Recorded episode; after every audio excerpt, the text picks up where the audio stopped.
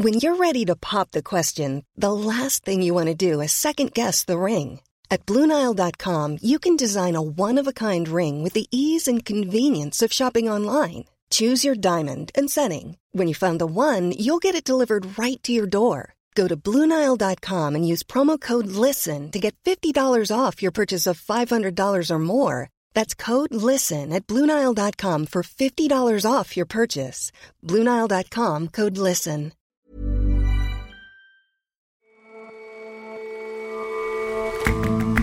Hello and welcome to The Intelligence from The Economist. In London, I'm Jon Fasman. And also in London, I'm Jason Palmer. Every weekday, we provide a fresh perspective on the events shaping your world. For years, American anti abortion activists have contended that life begins at conception. Now, some are taking that contention further and claiming that a fetus has the same rights as a person, an argument with a host of legal consequences.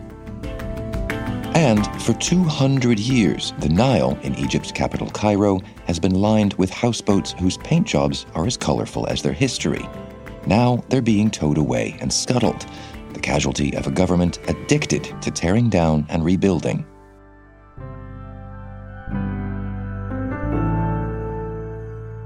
First up, though,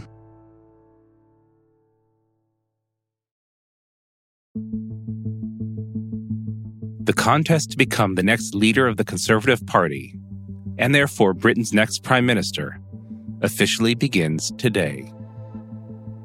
Candidates to replace Boris Johnson, who last week agreed to step down from the role, must secure nominations from 20 other MPs to go into the first round ballot. Conservative MPs will vote on that ballot tomorrow, with the field whittled down to two by the end of next week. The remaining pair will then begin campaigning ahead of a final vote, taken by the roughly 180,000 Conservative Party members on the 5th of September. The former Chancellor, Rishi Sunak, was the first to put his hat in the ring. Another 10 have said they want to stand, and most have already been making their case in videos. The field is diverse. The music choices, alas, are not. Our leadership has to change.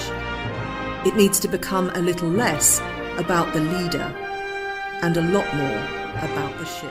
My case for leadership is simple. I can plan. Lie ahead. I'm the candidate with a clear vision for the future who can drive change. To get a sense of the contest, we spoke with Duncan Robinson, our political editor and Bagehot columnist, and first with Matthew Holehouse, our British political correspondent. The nature of the field actually says a lot about the way in which Boris Johnson sort of ran his government and the way in which he left, and that there's no obvious front runner. He dominated his party really until he didn't. He left behind a fairly underpowered cabinet, and so it's a remarkably sort of unpredictable race. And the frontrunner, the bookies would tell you, is the former chancellor. He's far from dominant. We are seeing the emergence of insurgent candidates in the form of Kemi Badenoch, a relative unknown outside Westminster, who's picking up surprising support from the high reaches of the party. It's difficult to call at this point. The MP's endorsements are really spreading surprisingly broadly throughout the field. Absolutely. It's an incredibly wide field, an incredibly varied one. It's also incredibly diverse, and it's quite a remarkable contest. You've got people who've immense amounts of experience, who've been Chancellor, who've been Foreign Secretary, and you've got people who've only been MPs for a few years. And while there is a clear ish favourite in Rishi Sunak, it's incredibly open. And Matthew, how are the candidates distinguishing themselves in such a wide field? One of the things that's driving this wide field is actually we haven't yet seen emerge the essay question of this contest. And the Conservative Party is a machine for generating governments. It's a machine for holding power, and it's very, very good at it. And the reason why that is, is that its internal contests are a question of analysing what is the question that has to be answered to hold on to power. Now, let's go back over recent internal contests. 2005. Tories had been out of power by that point for eight years. So the question was obvious who is the person who can bring this party back to power? 2016, the contest after that, after David Cameron stepped down, it was quite obvious what the question was. Britain was sort of in this state of almost crisis because Britain had just voted to leave the European Union. Who could bring stability and deliver a negotiation? Theresa May won. 2019, the question was obvious. Brexit was deadlocked. Jeremy Corbyn was lurking there, ready to sweep the Conservative Party off the face of the earth. So the question was who can break this Brexit deadlock and defeat Jeremy Corbyn? Boris Johnson wins. What's the question in 2022? Is it it's all about winning in 2024? Is it about repudiating the legacy of Boris Johnson? Well, there's a lot of that taking place, certainly. Is it about tackling the big squeeze that's coming down the track on living standards through inflation? There's various strands of this, but actually the coalescing that you normally see within days of an election beginning hasn't taken place. I think that's what's driving the big wide field. And so if the essay question is unclear, what are the candidates talking about? One quite common theme has been tax cuts. Low taxes, a firm grip on spending, driving growth in the economy. There's been various proposals. Some want to knock a penny off income tax. Others, such as Jeremy Hunt, want to reduce corporation tax to around 15%. Turbocharge it into being the most high tech, greenest, most pro enterprise, pro business economy in Europe. Bring so that is the way that they're approaching this question. Rishi Sunak, interestingly, hasn't really thrown anything like that forward. He's sort of uh, putting himself as a man sort of willing to tell tough truths do we confront this moment with honesty, seriousness, and determination? Or do we tell ourselves comforting fairy tales that might make us feel better in the moment but will leave our children worse off tomorrow? Both to the party and to voters, and say that we can't actually afford to do these tax cuts. We have to be sensible about it. The other big theme that's coming out from the candidates is that whilst everybody's repudiating the way in which Boris Johnson ran his government, the sleaze and the lies and all the rest of it, it's not the same as a, a repudiation of his program or his philosophy of the state. What we're seeing emerge is that some of the taboos that he broke in office in the scope of executive power and the way in which Britain re- relates with its neighbours are now becoming the baseline. So, to take one example, there was an agreement to directly send people who arrived in Britain via boats across the Channel to Rwanda. Controversial within the party, pretty much every contender, including those on the left of the party, are signing up to that because that's the new benchmark. Similarly, thinking on questions of identity politics, whether it's critical race theory or trans rights, within the opening weekend of the contest, these became early litmus tests. People had to say, yes, I don't believe in some of this new gender theory in a way which simply hasn't happened in previous contests. So the option of this is that the party that you're going to see come out of this is going to want to be, think of itself as more serious, more focused, more professional than Boris Johnson's operation but also more radical. Duncan, it sounds as though what Matthew is describing is a sort of shift rightward. And to a certain extent, that is to be expected, right? Because they're appealing to the base of the party. Is that, do you think, going to imperil their viability in 2024 to turn back toward a general electorate? Mm, I think there's a tendency within parties when they've been in power for a long time to effectively refuse to compromise. And so you get sort of tired, you become more almost fundamentalist when it comes down to choosing a leader. So if you're in opposition, sick of being in opposition, so you will choose the person who's most likely to get you back in power and you don't really care if they don't quite tally with your beliefs at this point, the Conservatives have been in power for 12 years. They don't see the need to compromise. 2019 was such a stunning victory from their point of view that there's a, mild assumption that they can't quite lose. And I think that is why the fact that the next election is so close hasn't quite sunk in yet. You both mentioned Boris Johnson's performance in 2019, where he won seats in former Labour heartlands. I saw that as an outsider, and it always seemed to me that it was far more attributable to sort of who he was than anything he did. How durable do you think those gains are in 2024? And is there a candidate who best can follow in his footsteps as far as being a magnetic personality, policy aside? It does feel like a high watermark. I would be very, very surprised if they were able to repeat it because the circumstances were so unique to that year where you had total Brexit deadlock and a remarkably unpopular Labour leader who was particularly unpopular in those Labour seats where the Tories won. Neither of those factors are there now. And so politics becomes sort of normal again. It becomes do you feel richer? Do you feel the country's being well run? It's not about those previous topics, which created quite a unique situation. And so, if politics is returning to the sort of boring fundamentals, then things look very, very bad for the Conservatives. If you were to walk into a bookies after this interview and put down some money, who would you put money on? I'm not saying they're going to win, but I think Jeremy Hunt and Tom Tugendhat will do better than a lot of the punditry would suggest, simply for the reason that they focus very heavily on, on integrity and delivery, which the membership respects, but also they actually know the membership really well. They've been working their seats for a long time. They have a good instinctive understanding of the things that the membership is, is looking for.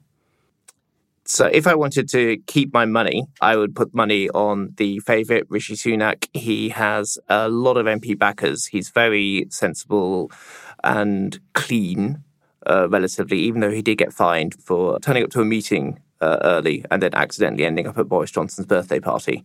But he is the clear favourite. He has a good machine around him and he has been sort of honest with MPs and with members that there's not that much they can do. But if I wanted a sort of outlandish bet, I would go for Kemi Badenoch, who's a, a, an outsider. But, you know, if the other candidates do blow themselves up somehow, then you can see her charging through the middle. Duncan and Matthew, this is a great conversation. Subscribers can hear more from you this evening, right? We'll be doing a, uh, an event for Economist subscribers. Uh, it's at five o'clock British summertime. We'll be part of a panel discussing what this contest means for Britain and for the world. And viewers will be able to ask their own questions live on the chat. Otherwise, it'll be our editor, Zanny Minton Beddoes, grilling us. And subscribers can register for this webinar at economist.com slash Boris Resigns. Duncan and Matthew, thanks so much for stopping by today. Thanks very much. Thank you.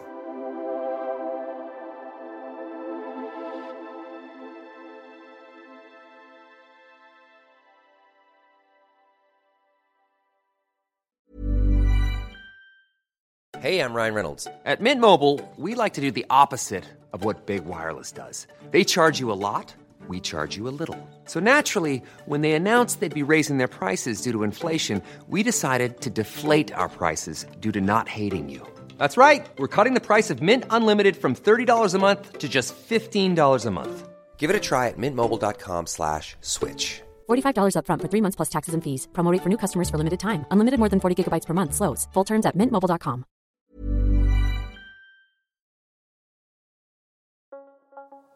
At the core of the fight over abortion in America is a moral and philosophical question over when life begins and at what stage do cells become a person? Scientists, scholars, and theologians have come up with an array of answers, but increasingly, anti abortion activists are coalescing around a single position. Life begins at conception, which means from the moment of fertilization.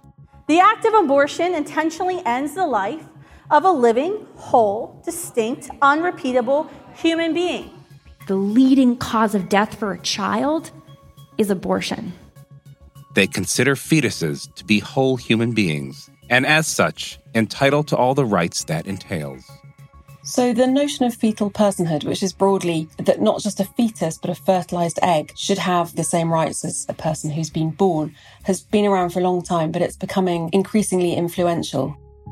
Mian Ridge is The Economist's American social affairs correspondent. So, in recent years, some judges in conservative states have appointed lawyers for fetuses in abortion disputes. Generally, when a minor wants to have an abortion but her parents don't give consent, that seems a pretty fanciful idea on the face of it, because of course, lawyers can't meet or talk to their client or guess at their client's wishes. But with the overturning of Roe versus Wade, this push for legal recognition of the personhood of fetuses seems set to grow. What's the reasoning behind this concept? Most anti abortionists believe that life begins at conception. And the logical extension of that, they would argue, is to say, well, all unborn lives are precious. It's not for anyone to say at what moment in time a fetus becomes valuable. So it's absolutist, but it's also consistent. Because once you say that no, these lives do not have the value of other lives further along in a pregnancy, you open up the conversation to questions like what gestational limits should there be for abortion? And then the debate becomes about degrees of legality. So, in that sense, fetal personhood is simple and consistent and extremely clear. Of course, in the real world, a fertilized egg is not the same as a viable fetus, a fetus that's close to being born, or a baby. And it doesn't, and this is where the problems arise, have rights comparable to those of the woman who's carrying it. So that's the concept. And you mentioned that there have been some legal representations of fetuses. Is there any legislation behind this concept in any state? So, before Roe was overturned, several states every year introduced bills that would have banned abortion by establishing fetal personhood. But because Roe versus Wade rejected the very idea of fetal personhood quite explicitly and protected abortion until a fetus was viable, that's around 23 weeks, these laws were routinely blocked by courts which had no choice because they were unconstitutional.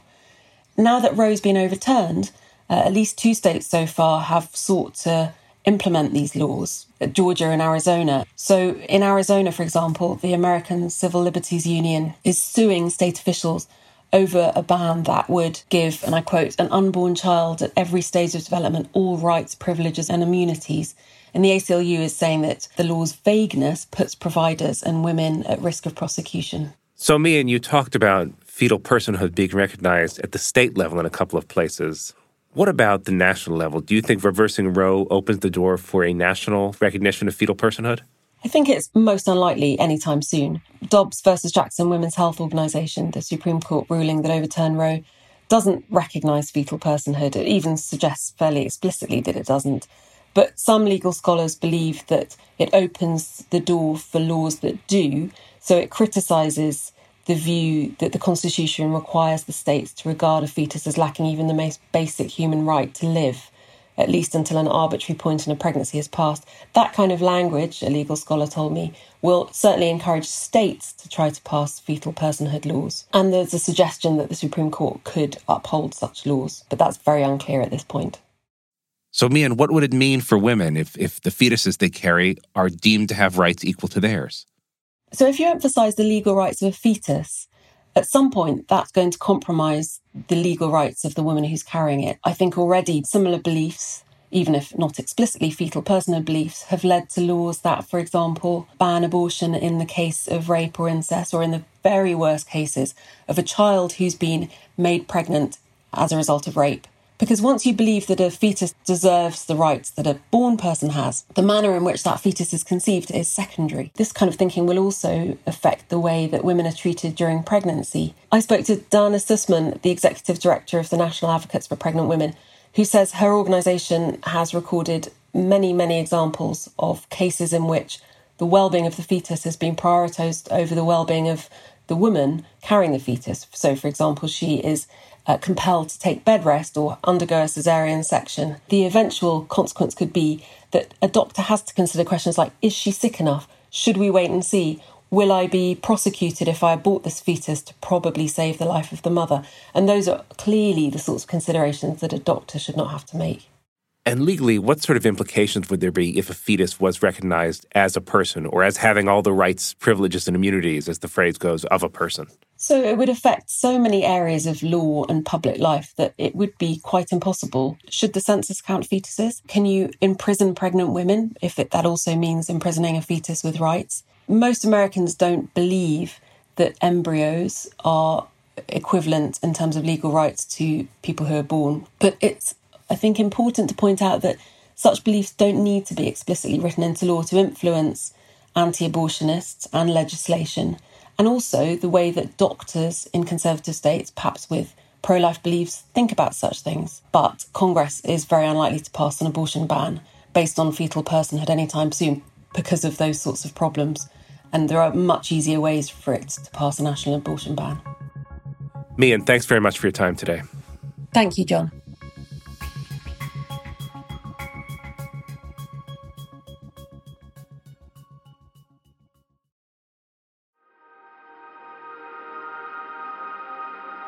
When you think of historical landmarks in Egypt, you probably think of the pyramids.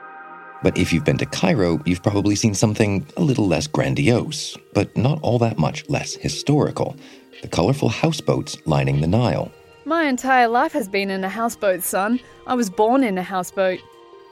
Now, the last of these historic structures are facing destruction as part of a bigger, worrying trend overseen by Egypt's government. They're not that much to look at, but they have a storied place in Egyptian history. They've been there since the 1800s.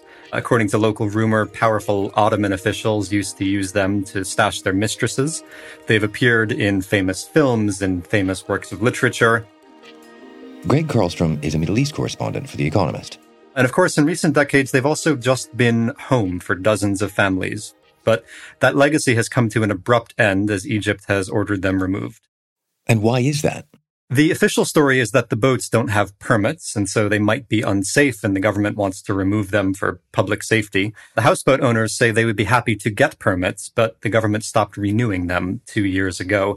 The government has also offered some of them to issue permits, but only if they convert the boats from residential use to commercial use. And the government sees this as a piece of prime real estate, of course, right along the banks of the Nile and it wants to have that real estate for restaurants, for cafes. That gets at a bigger trend in Egypt. The Sisi government, which took power, of course, following a military coup in 2013, is addicted to cement. It has done lots of construction up and down the country. Ministers like to brag about the roads that they've paved, around 5,500 kilometers of them in eight years. You have poor neighborhoods from central Cairo to the shadow of the pyramids that have been torn down to make room for new developments. Even a 7th century cemetery in eastern Cairo is on the chopping block to make room for a new highway. And how is that broad push for development landing with Egyptians? Some of that has been received quite well. The roads, for example, Egypt and Cairo in particular is notorious for its traffic. And these new roads and bridges and tunnels have done a lot to ease commutes around the country. So people have been quite enthusiastic about many of those projects. Elites have been happy about them too. The army is often the lead contractor on big development works. It also controls factories that produce cement and steel and other inputs. And so it makes quite a lot of money from this construction, as do big private construction firms in Egypt, which are often political allies for the president. There has been, though, some pushback. The most obviously upset are those thousands of people who have been displaced from their homes. They're often given very little notice. Someone will show up one day and paint a red mark on your door, and then just days later, bulldozers will show up to clear your homes. And there's also a growing frustration with what seems like the government's inattention to the historical and cultural and environmental implications of all of this construction. In Heliopolis, for example, which is a neighborhood in eastern Cairo, was once one of the rare bits of green space, a city that has very little, but over the past few years, the government has uprooted about 100 acres worth of trees to make room for new roads, and it's really upset local residents. And so there's a growing frustration with the consequences, both intended and unintended, of all of this development. And what do you mean there by unintended consequences? One recent example is the new motorway that's under construction on Egypt's Mediterranean coast. This is meant to be an international highway that will one day move traffic all the way to the western border with Libya. It's also supposed to ease the traffic between the compounds of holiday homes that dot the Mediterranean coast. They're a popular summer getaway for upper class Egyptians who want to escape the heat of the capital. And they're driving up there now this summer using this new highway for the first time. And many of them are saying it's not easing their commute, it's actually making their commute a hair raising experience. You have gated compounds that spill directly onto the highway, an elevated roundabout where cars rush onto the roundabout going against traffic. It's become one of the hot topics in Egypt over the past couple of weeks. Many people saying it's wonderful that the government is developing these new roads, but they don't seem to have consulted anyone who actually knows how you build a highway. So, coming back to the houseboats, what does that mean for the future of those kinds of communities that have been left alone till now? The houseboat owners have lost their battle to keep their homes. They've watched one by one in recent days as their houseboats have been towed away to be scrapped. They tried to wage a, a public campaign using the media, using social media, but it was ultimately unsuccessful. Contrast that with what's happening with this highway, where President Sisi has said, on the one hand, the people who were grumbling about it are just complaining the road isn't finished yet. They're trying to defame his government. But he's also promised to personally look into their complaints. And he's fired one of the officials who was responsible for the department that built this road. Not a coincidence, I think, that his kids have holiday homes off this same highway. And so I think that points to the answer here, where the government is not totally impervious to criticism, but it only tends to take criticism from the moneyed elite, the political elite. The houseboat owners were a small and not particularly influential group. The same goes for the masses of poor people who have been displaced from central Cairo and from other parts of the city to make room for what are meant to be very fancy new mixed use developments. And if the new residents have any complaints, the government will probably take those to heed. Thanks very much for your time, Greg. Thank you.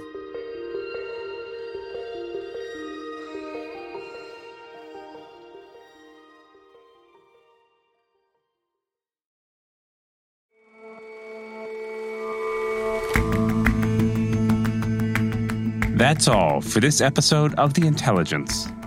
Let us know what you think of the show. You can get in touch at podcasts at economist.com. And you can subscribe to The Economist at economist.com slash intelligence offer. The link is in the show notes. We'll see you back here tomorrow.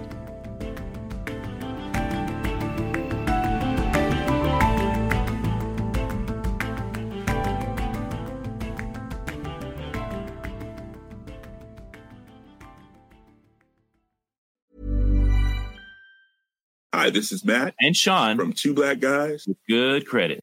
From a local business to a global corporation. Partnering with Bank of America gives your operation access to exclusive digital tools, award winning insights, and business solutions so powerful you'll make every move matter. Visit bankofamerica.com slash banking for business to learn more.